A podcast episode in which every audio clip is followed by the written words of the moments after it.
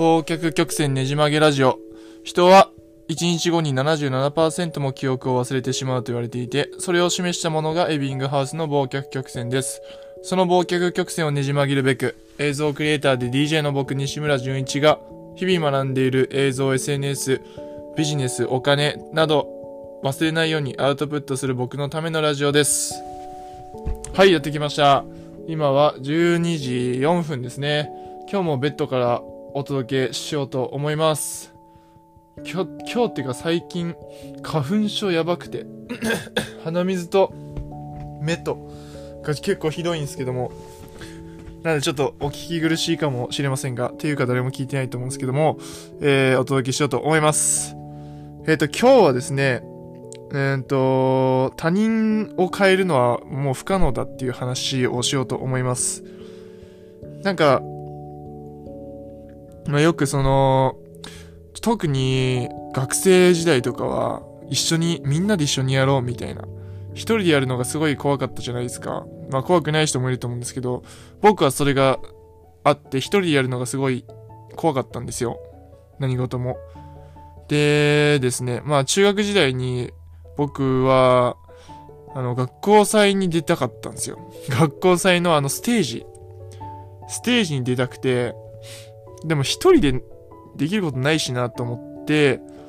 うん、仲間を誘ってバンドを結成したんですね。バンドを結成したんですけども、そのね、結成した仲間たちがめちゃくちゃやる気ないんですよ。本当に練習しないんですよ。で、僕はすごい練習しよう練習しようって言って。いやもうあの、次の日スタジオ行こうとか言うんですけども、まあ基本的には練習しないと。で、むしろなんか、じゃあ練習したら飯をおごれよみたいな。なんか知らんけど 上から来るみたいな。そういう状況になってたわけですね。で、まあ、僕はね、えー本当に出たかったんで、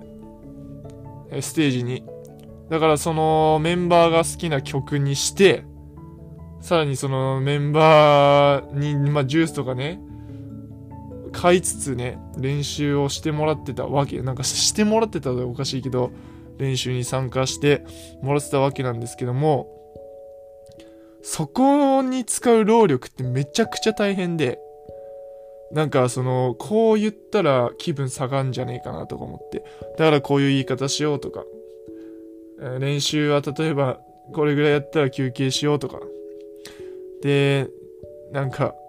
なんすかね。まあそうそう、曲とかもね、この曲、本当はこの曲やりたいけど、あいつらはこの曲やりたいって言ってるからこの曲にしようとか。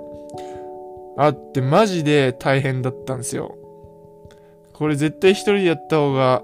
いいなって、そこで気づいたんですね。そこで、これもしかしたら一人で何、なんかやるには一人でやった方がいいんじゃないかなと思ってて、思い始めて、あとはですね、中学の部活もそうだったんですよ。全然みんな練習、野球部だったんですけど、全然みんな練習しなくて、練習しようって言っても全然練習付き合ってくれなかった。本当に付き合ってくれたマネージャーぐらいで、だから僕は基本的にマネージャーと一緒に練習してたんですけども、まあ、もちろんね、チームは良かったし、そうなんですよ、そうなんですよ。それで、うんと、最近、まあ、それから高校、大学と、うーん、まあ、進んでいった中でですね、やっぱ自分のやりたいことっていうのがだんだん出てきて、えっ、と、ビジネスとかも起こしたいなとか思うようになってきて、で、また誘っちゃったんですね、僕は。その、一緒に、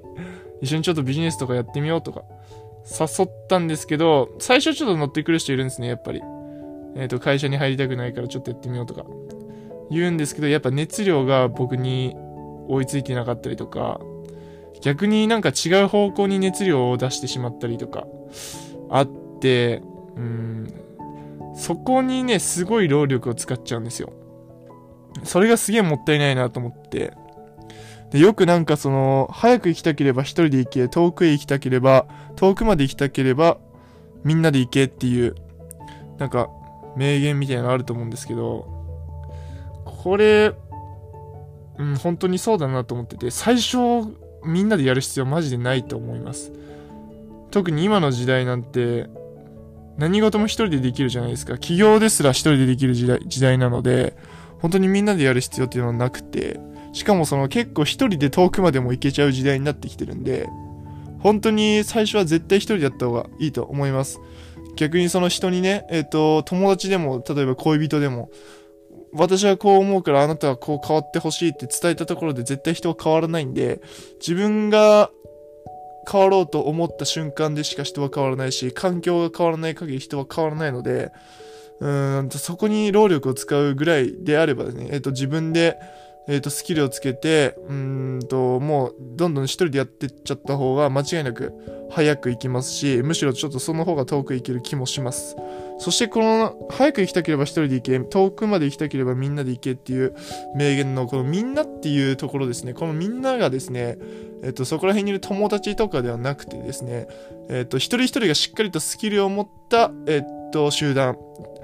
だと僕は思います。だから本当に、えっと、これからみんなで頑張ろうじゃなくて、もう頑張ってる人たちで、えっと、また頑張ろうみたいな。